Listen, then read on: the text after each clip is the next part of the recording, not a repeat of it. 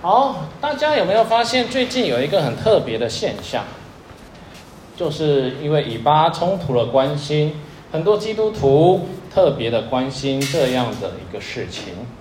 不管是以以色列还是哈马斯政权，我们常在网络上或是在一些分享上面，难免的都会不停的去讨论到关于以巴冲突的事情。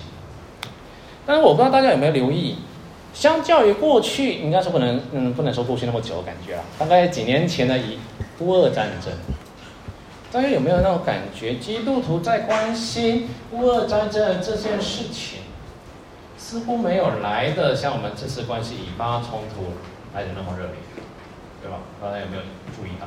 对，我们最近关系以巴冲突那个热量、声量，在整个基督教社群媒体上面关心的内容或是关心的亮度，都比乌俄战争来的多。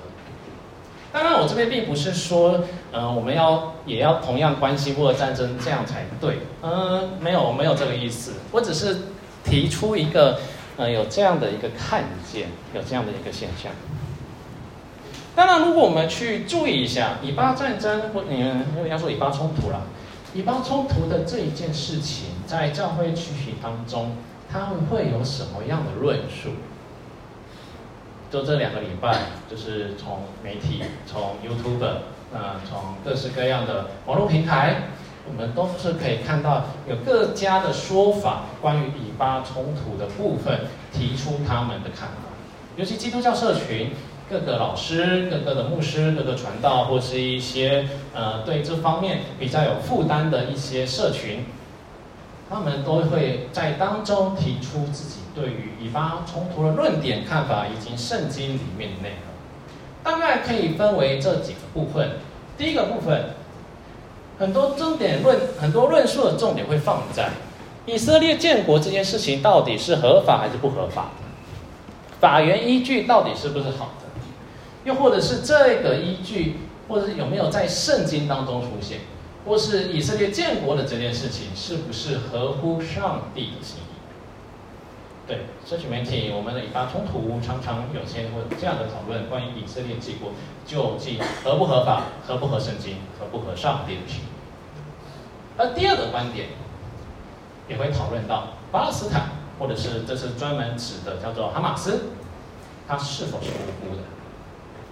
有些人说他是因为宗教的问题，所以导致他必须要这样的生存。所以他是无辜的。另外一个人不对，他把老百姓全部绑在自己的身上，用恐怖主义的方式去反抗，这本身就是一个错误的。对，很多论述也会放在这个部分。哈马斯政权到底是无辜的，还是嗯、还是他是，还是他真的是一个暴力团体？同样的，这个论述也会出现在我们的社群媒体当中，很常被讨论出来。第三个。也就是最多的讨论的地方，就是以巴冲突是不是末日的预兆啊？民要攻打民，国要攻打国，那个地上有战争之类的各样的风声，这都是预兆。哎，但问题是前面你前面的乌俄战争这部分，大家好像就没什么提了啦。但是以巴冲突这分这个点。在讨论预兆的时候，哇，那个量可是非常的多，非常的大。嗯，但是我们回到真的来讨论一个点，先不论这三题到底有什么样的解答，也希望大家不要一直陷在这三个题目当中深陷太久。因为我们要留意一件事情，每一个观点它都可以找到神秘根据，对。每一个观点都可以找到圣经根据，也可以找到适应它的一个经文。那问题是什么？我们可以发现到每一种的论述都有自己对上帝、自己对耶稣的想象。每一个论点都可以反映出来，我们对于神的关系、神的了解，对于上帝的救恩、对于基督的工作，我们都有一个自己的想法。所以每一个观点，它都投射了一个自己的想象在上帝的心意的身上。但是我们这个有限智慧的这个生物，我们这个有限的智慧，又要如何来揣摩上帝的心意呢？所以我们可以留意到这个事情，这个背后，它反映了我们人一个很大的问题，就是我们常常会想要用自己的想法、自己的领受、自己的经验、自己所学的东西，来去理解、来去揣摩上帝的心，这是我们人常常会有的问题。而同样的问题也出现在我们今天的经文。今天经文有三个，有三个人或者三个群体。第一个群体是法利赛人文士，第二个人呢是这一位女人。那当然，我们从约翰福音来看，她的名字叫做玛利亚。而第三个群体呢，叫做耶稣的门徒。这三个人，这三个群体。都有各自对耶稣的想象，对耶稣的看法。那首先我们看到这一开始提到了法利赛的文士，他们在干嘛？他们在谋，他们在计划，在筹划着要如何把耶稣干掉。为什么他们要把耶稣杀掉？因为耶稣是个问题制造机啊，而且他的问题制造到会让百姓陷入危机。约翰福音第十一章四十九后半到五十节，这边都提到，你们不知道什么吗？这是该亚法说的一句话。你们不知道什么？独不想一个人替百姓死，免得通国灭亡，这是你们的益处。他描述着，就是如果如果再这样下去的话，哇，那百姓一定生乱。那百姓生乱怎么办？会造成什么？罗马军，罗马就来。要来朝灭整个以色列，这祭司们在害怕的事情。从约福音十一章里面，我们确实看到他们在盘算的背后有一个很，他有一个很重要的动机，就是他们担心再这样发展下去，这个问题制造机会让百姓跟政府对立，甚至会制造冲突。而这个其实就是把百姓陷入到一个非常危险的困境当中。所以我们过去可能以为，因为法利赛人很在意自己的名，在在在意自己的权势，但是但是我们也可以确实看到，他们也是在担心整个犹太国被灭亡的可能性。所以他是他和他们看见的耶稣，他们所想的耶稣是一个问题制造机，而且他也让整个圣殿是没有办法正常运作的。前面嘛，耶稣把圣殿翻桌了嘛，把人全部赶了，把那做买卖赶走嘛，才让那个要路过人不可以轻易路过。而且在圣殿当中，还跟那些领袖们一直一直辩，一直舌战他们，然后这些领袖到最后都辩不过耶稣，然后百姓都非常的喜欢耶稣的教导，然后持续的听耶稣在圣殿当中的教导。所以这些法利赛文士，他们心思想的是要把耶稣杀害，因为他们担心耶稣就是那个问题，所以他们认识的一个耶稣是一个问题的耶稣，是一个必须把他除掉的一个耶稣。但是呢，他们敢吗？他们敢真的明目张胆把耶稣抓走吗？如果真的敢的话，他们也不用在这边筹划了嘛。他们不敢。他们不敢，为什么不敢？因为他们那个时候节日叫做逾越节。逾越节是一个各地的犹太侨民，对那个犹侨，他们会在逾逾越节这个重要节日，他们会尽想尽办法，尽可能的可以到圣殿当中去朝拜他们的上帝。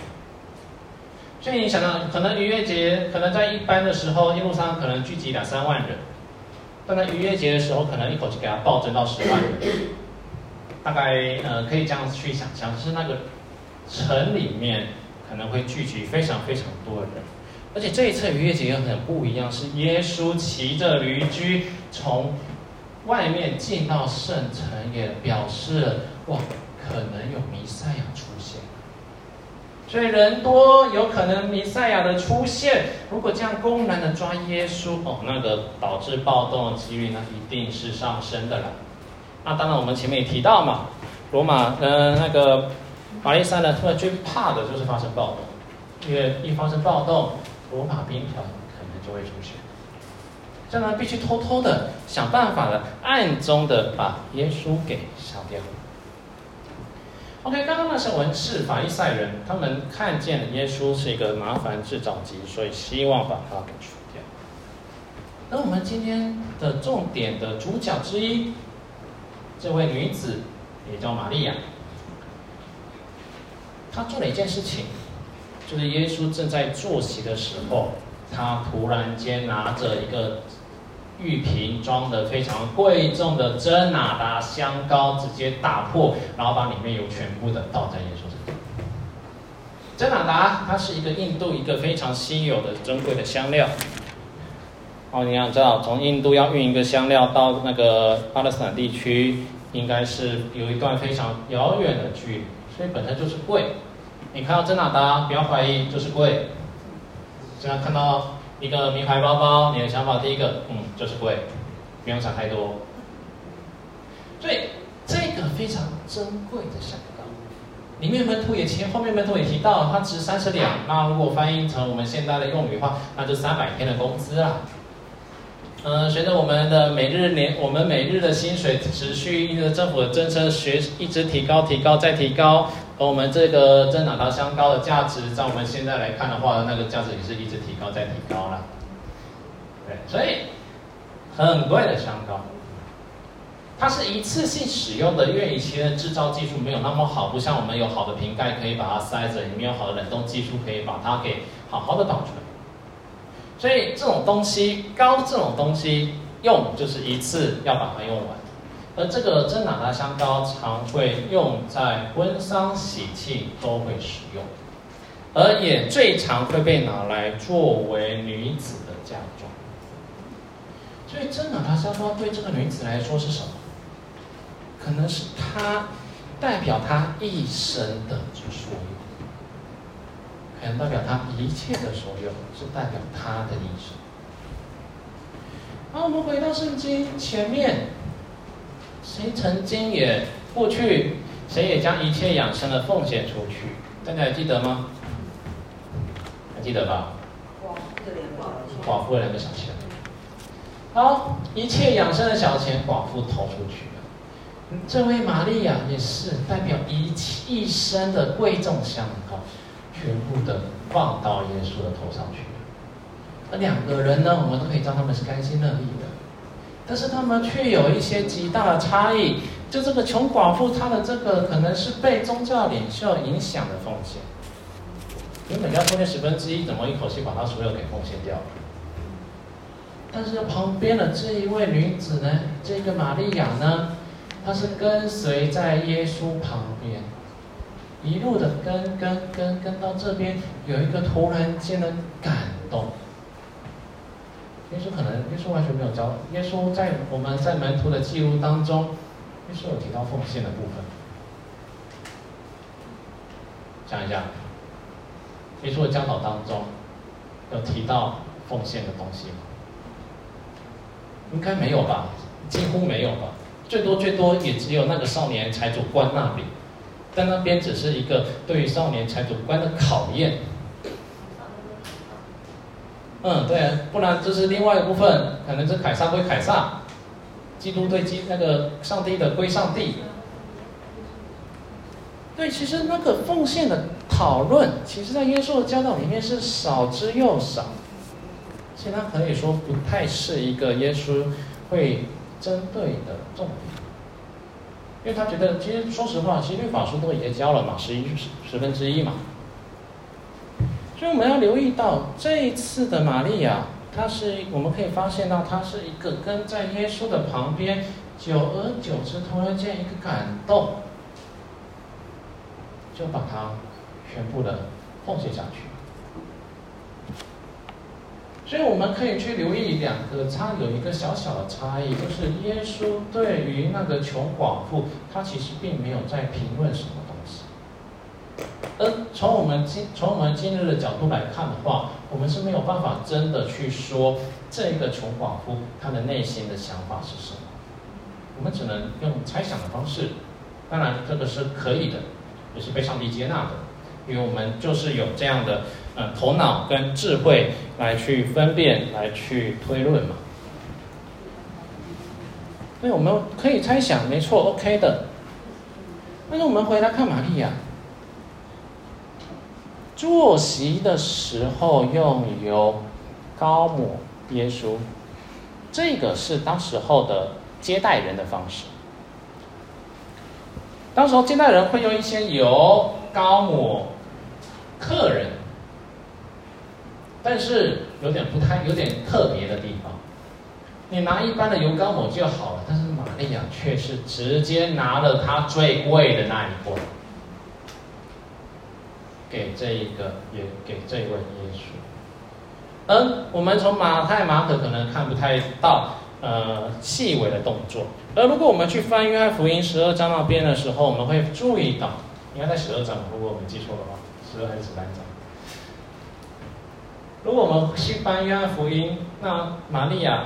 在高抹耶稣的那边的一个动作的时候，哦，真情流露，把他头发放下，从脚从头一路的把耶稣的全部的身体擦了。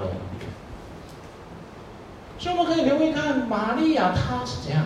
她从动作，她从她的物品，她给予耶稣的这一个贵重的香膏。我们可以看到，她是对耶稣极度的重视、珍视、敬重、喜爱，仿佛将他的一切所有，他觉得耶稣真的是太好了，耶稣真的太棒了，耶稣真的就是我的主。他将一切的所有、一切认知、一切都放在耶稣的身上，他特别去珍视。所以他是为了氛围吗？他是为了 VIP 级的接待吗？他是为了明白耶稣的话语吗？我们可能没有办法去知道他那时候的动机到底是什么。但是我们从他的行为，他所使用的物件，确实看到他真的是看重耶稣到了极致。他看重耶稣，他非常亲爱他的主。结果呢？圣经里也记载，旁边的门徒看得怎么样？有几个门徒，特别是几个，嗯，有几个门徒是什么？哇，你为什么这么浪费？浪费死了！这个香蕉值三百，三百天的工资哎，你怎么这样把它浪费？你一定要把它卖掉，去周济穷人呢、啊？其实这句话有错吗？说实话。没错啊，因为我们从过去的教导来看，耶稣一路上三年来都在看顾穷人呢、啊，所以他们理所当然知道耶稣对穷人是非常看重的，就连对那个少年官也是提了一样的嘛，卖掉你一切的所有，跟着耶稣，不是卖掉一切所有分给穷人，你来跟从我，对嘛？所以他们知道他们的认知里面。耶稣他的生活的教导当中就透露出来，耶稣确实对穷人非常非常非常的看重，而且他们也才刚看到耶稣在圣殿当中骂完法利赛人，对吧？他们那时候才刚看完耶稣在圣殿中法骂法利赛人说：“你们这你们这群假冒为善的，吞吃掉穷人的财家产。”那他骂这些法利赛人不顾念穷人，不顾念穷寡妇，不顾念那些真的有需要，只会在圣殿里面中饱私囊。当然，圣经在约翰福音那边也确实也记载，当中有个门徒叫做犹大，他是个贼。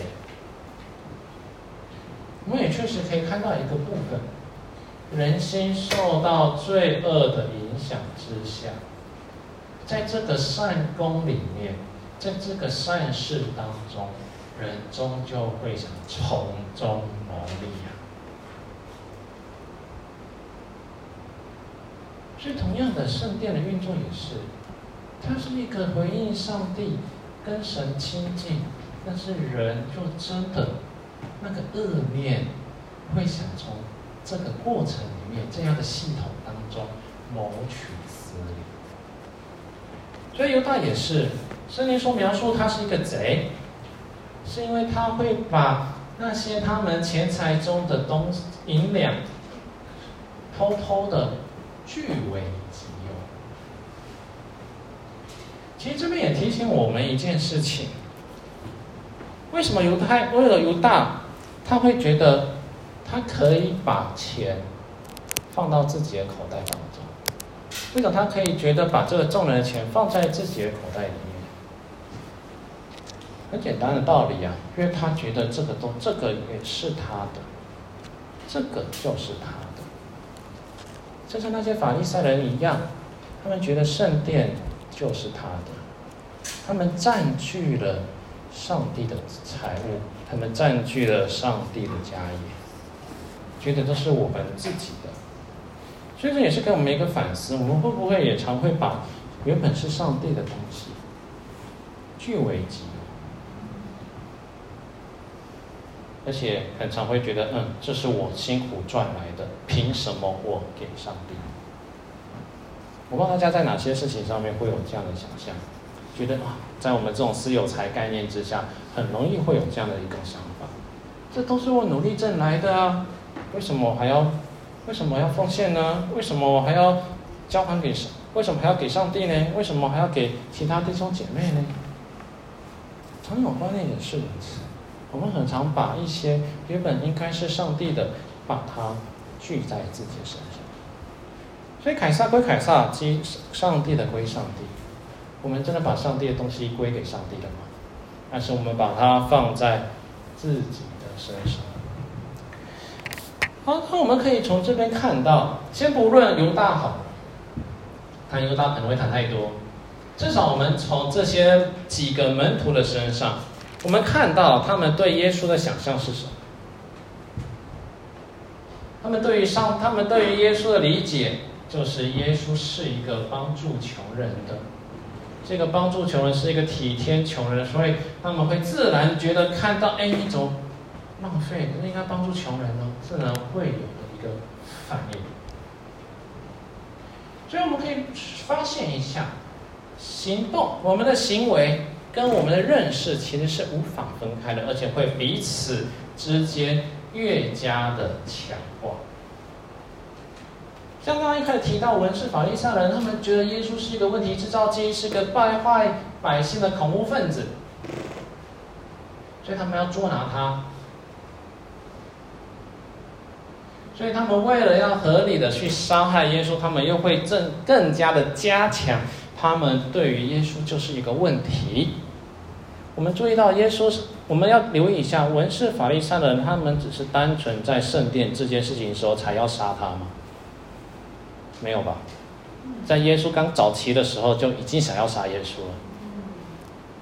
所以呢，一路的强化他们的观念，越加让决定，我就是要杀。那个心意是决定到已经，因为。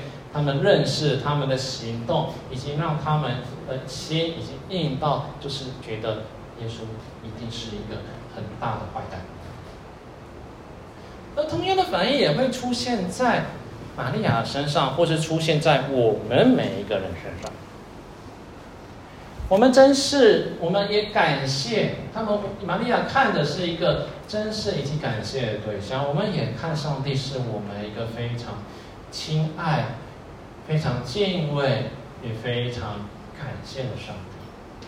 我们有为此，我们也会奉献我们的一切所有。我们期待可以将一切都都交给耶稣。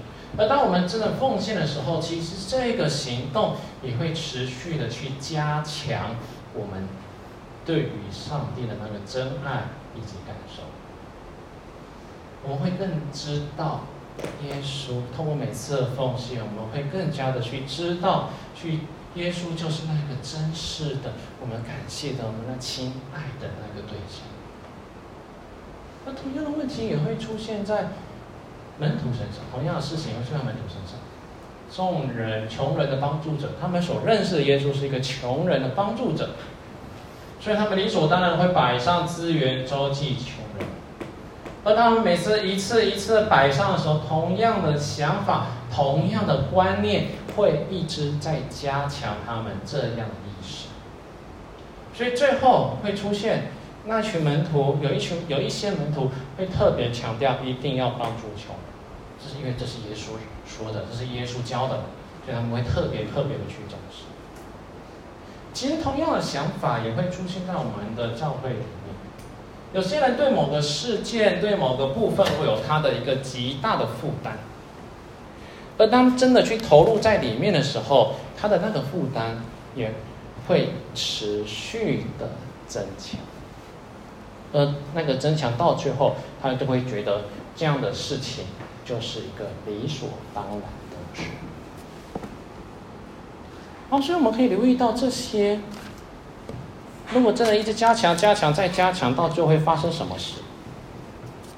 你有没有因为侍奉的观念跟别人吵架过？各位有没有因为侍奉观念？跟别人吵架过，或是应该要看重什么样的事情，跟别人看吵架过？你跟我吗？感谢神，我们和我们一直持续我们持续的和好。在人的有限里面，意识与行动带出的是彼此的冲突和误解。尤其是当一些观念严重的僵化的时候，往往会越加的。冲突越加的误解，所以从以巴冲突的讨论，我们也确实看到为什么他们的分支会这么样的一个天差地。其实也反映的是，在我们有限的智慧经验里面，我们的强，我们过度的强调某一种意识、某一种行动所带来影响，就真的是冲突和误解。所以法利赛人想要杀耶稣。门徒对于玛利亚的奉献是责备，原本应该是好的啊，为什么会责备呢？所以他表示一些观念，一个人的有限，我们如果真的是强化自己的一个意识的时候，最终是制造了彼此冲突。所以为什么教会观念当中容易有一些冲突？其实就是因为有时候我们会过分去坚持我们的想法在里面。好，但是耶稣怎么办？在今天的故事里面，耶稣怎么处理这个问题？我们发现到一件事情：耶稣将人的这些意识、人的想法、人对他的认识，重新的诠释。耶稣将。这是我们的想法，我们的观念重新的诠释一遍。他怎么重新诠释？他直接跟玛丽、跟门徒说：“这个女子做的是一件美事。”他肯定了女子。那耶稣有在责备门徒吗？没有，耶稣也没有直接的说：“你们这样做是不对的。”耶稣是也肯定你们，你们周济穷人，你们周济穷人是好的，也没有说是一个错的。常有穷人和你们同在，要向他们行善，随时都可以。耶稣没有说你们的观念是错的，就是说你们也可以持续，你们也可以持续的周济穷人啊，并没有冲突。我也看为是好的。只要你愿意，其实都可以呀、啊。但是耶稣在这边有一句很特别的一句话，在这边说：“但你们不常有我。”耶稣开始去重新的去诠释他们的话：“你们不常有我。”后面也说了：“这一位女子是为我的安葬所预备的。”我们没有办法理解，玛，我们没办法去确认一件事情，就是玛利亚她真的是为耶稣的安葬预备吗？其实是没有办法去确定的。但是因为耶稣说的这句话，让玛利亚的这个行动，成为了为他安葬的预备。所以耶稣去重新诠释了他们的话语，重新诠释了他们的认识，重新再一次告诉他们，他们的目标，他们的方向应该是在哪。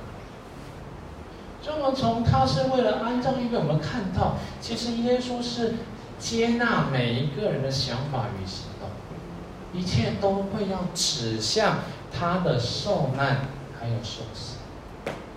甚至里面更有趣的，其实也在约翰福音那边，我们可以看到，就连文士法利赛人他们的这样的想法，竟然也会指到耶稣的受难。约翰福音十一章五十一节，嗯，你好像那节有点打错吧？应该是十一到十三还是五一到五三？那个可能有点打错了，不好意思。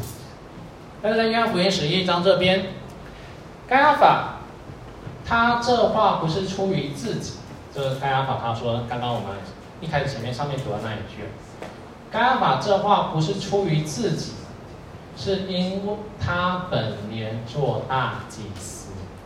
所以预言耶稣将要替这一国死，也不但替这一国死，必要将神四散的子民都聚集归一。从那日起，他们就商议要杀耶稣。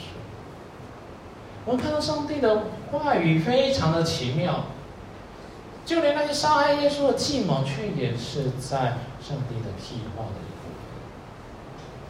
这跟他们所说的所对的认识，也同样的会指向耶稣的受难，耶稣的受死。同样的，玛利亚的这个行动，女人真是敬爱的这个行动，被耶稣转成了什么？是一个君王祭司的高模。出埃及二十章七节嘛。把油膏油倒在他头上膏他。诗篇二三章五十，诗篇二三篇五节这边也提到嘛，在我敌人面前，你为我摆设宴席，你用油膏了我的头，使我福杯。原本只是一个接待客人动作，或者只是一个对耶稣看重的一个行为，耶稣的诠释，耶稣的转化，把它转成是一个，他是在膏某一位君王。一位祭司，而这一个君王，这一位祭司，他将要的是要为众人受难，还有被杀。同样的，对于门徒也一样。耶稣再次去提醒门徒：你们不常有我。耶稣前面已经预告了三次，他将会受难复活。在他的大预，他的在他的圣殿预言以及末后的预言当中，也提到了耶稣。他会要再来，所以代表一件事情：耶稣确实的会离开门徒。所以这边他也再次去提醒门徒一件事情：你们不常有。所以他们也是在告诉耶稣，也在这边是告诉门徒：你们在周济穷人的这件事情，真的要看见的地方是什么？不也是主的牺牲、主的受难吗？为什么要周济穷人？看见众人的需要，看见上帝看重这一些穷乏软弱者，看见上帝乐意将他的一切分享给这一些人。所以在周济穷人的这件事情上，他不是出于自己对于善的行为。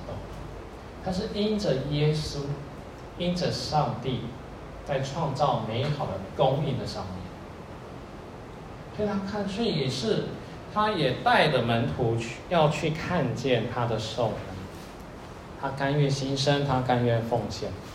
同样的，我们在周济穷人的这件事情上，我们也是因着耶稣基督的缘故，奉献、牺牲、来上。不是等到耶稣在旁边的时候我们才做。这边说你们不常有我，是真的让我们去注意到耶稣他的心意、他的行动、他的那个十字架。所以我们可以从耶稣的话语当中看到一个冲突的和解。他安慰两边人，重新诠释两边人的话，也将他们重新的导向同一个目标。而那个目标就是帮助他们去看向耶稣的十字架。所以，为什么耶稣会吩咐门徒们说要把这件事情重复的传讲、传讲再传讲？每到福音一个地，每福音到一个地方的时候，都要把这个故事述说出来。因为它其实不单是指玛利亚这个作为，它也要让我们去看见耶稣的十字架，为他安葬所预备。而这个十字架有什么样的展现？他是一个大君王，他是一个大祭司，但是他却将自己成为了那一个祭。所以我们可以留意，他是将我们对神的想象以及认识转向了十字架的受难上面。这也是提醒我们，我们的侍奉，我们对于教会的参与，我们对于弟兄姐妹的付出、相爱。还有对自己生命灵性的造就，也在此的提醒我们：我们是不是也将我们的眼目转向定睛在我们十字架上的主？而这个有很重要的信息，就是耶稣的十字架提醒我们一件事：神都接纳了我们。不论你的话语如何，不论你旁边那一位弟兄姐妹的话语如何，在上帝的里面，神都接纳。所以我们可以留意到一个点，我们的意思就不再只是我们自己的意思，我们的观点不再是自己的观点，而是上帝，而是耶稣的观点进到了我们的里面，成为了我们的意思，我们的想法。全部是专注在耶稣基督的十字架上，因为我们信他，我们认他就是我们的主。所以我们在，所以我们可以发现，在这段也透露出了一个很好的福音。我们从罗马书也一样可以看到，罗马书十四章一到七六七节八节那边。这边一到三节这边记载，是些软弱的，你们要接纳，但不要辩论所疑惑的事。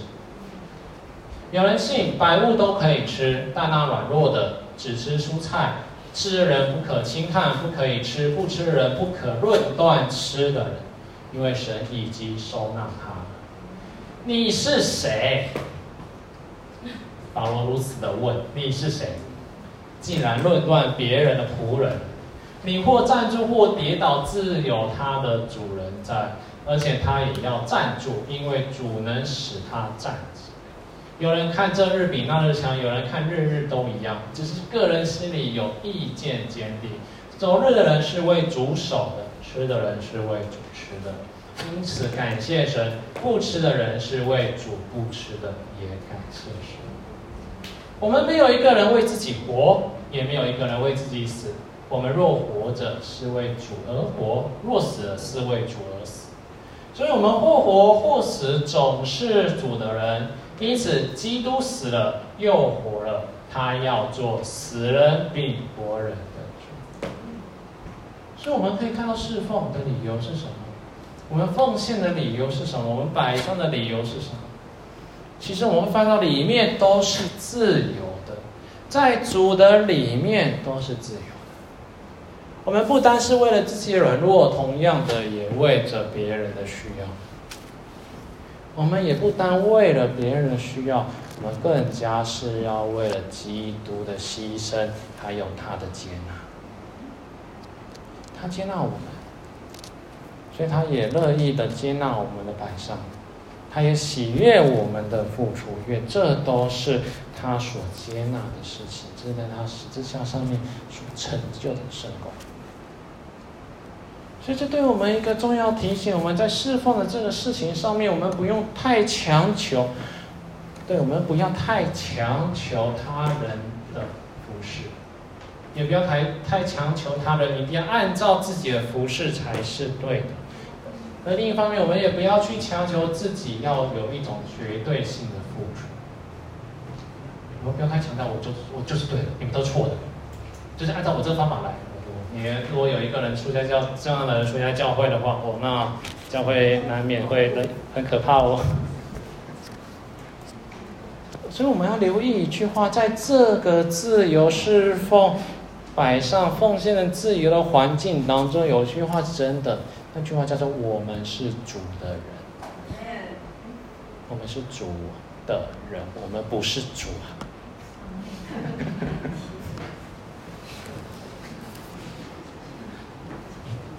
所以，我们可能要真的来一个我们内心当中一种灵魂打问。我们的侍奉，真的是跟着基督的牺牲、受难、复活有关吗？还是只是要让自己看得，呃，我很厉害？还是要让看到啊，我就是对的，啊，我就是那个很敬虔的那一位？同样的，我们也要去反思。因为我刚前面提到嘛，意识影响行为，行为也影响意识。我的侍奉行动当中，会不会影响我对基督的心声、受难跟复活？很多青少年在讲台上面的音乐敬拜，不是到最后会垮掉。他们垮掉的原因，不是因为他们的技巧不好，也不是他们嗯、呃、唱的不好，也不是他们不会带兴奋。他们垮掉的原因，是因为他们对基督的认识出现问题。无法跟自己的侍奉跟上帝的之间有一个正确的连接，所以他们最后发现，他们不知道他们到底在侍奉什么，也不知道他们在台上所唱所弹的东西究竟是为何。所以弟兄姐妹，我们可以有时候时刻留心，我们每一次对弟兄姐妹之间的摆上付出的时候，我们真的是帮助彼此。转向到耶稣的受难身上，这是我们可以你提醒的地方。我们一起来祷告。亲爱的父神，我们感谢你。今天的话语，不单让我们看到一个奉献的样式，一个全然的摆上。主啊，我们也更加看到。我们的这些摆上，我们所受的奉献，我们所受，我们所牺牲、所付出的这一切，主啊，你再次提醒我们，这些都是你接纳的，你是乐意看见的。但是这一切，你也让我们去看见，那真的让我们可以喜悦的事情，是你在你的十字架上面。那么去看见你的受难，你的复活，真的都是为了你所以我们要为此献上感谢，因为我们的问题就是，我们总是想用自己的意思来去定义你的意思。但是你在耶稣身上做，我们去看见，你再次将你的心意来放在我们的当中。主。但愿我们的侍奉真的是自由的，但愿我们的摆上真是合你心意、合你喜悦的。主啊，求你帮助我们。但愿我们也在当中，也是看见一个那个合一，不是一个呃同样的方式。那个合一是一个，当每个人都不一样的时候，我们都是共同来看到主耶稣你的十字架。主啊，请你与我们同在，帮助我们，做我们随时的提醒。如此感谢祷告，都是奉主耶稣基督的名求。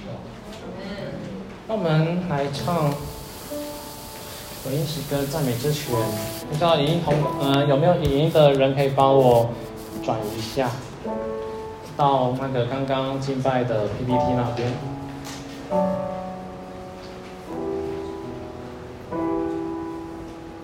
诶，不是这个 PPT，嗯、另外一个网网站。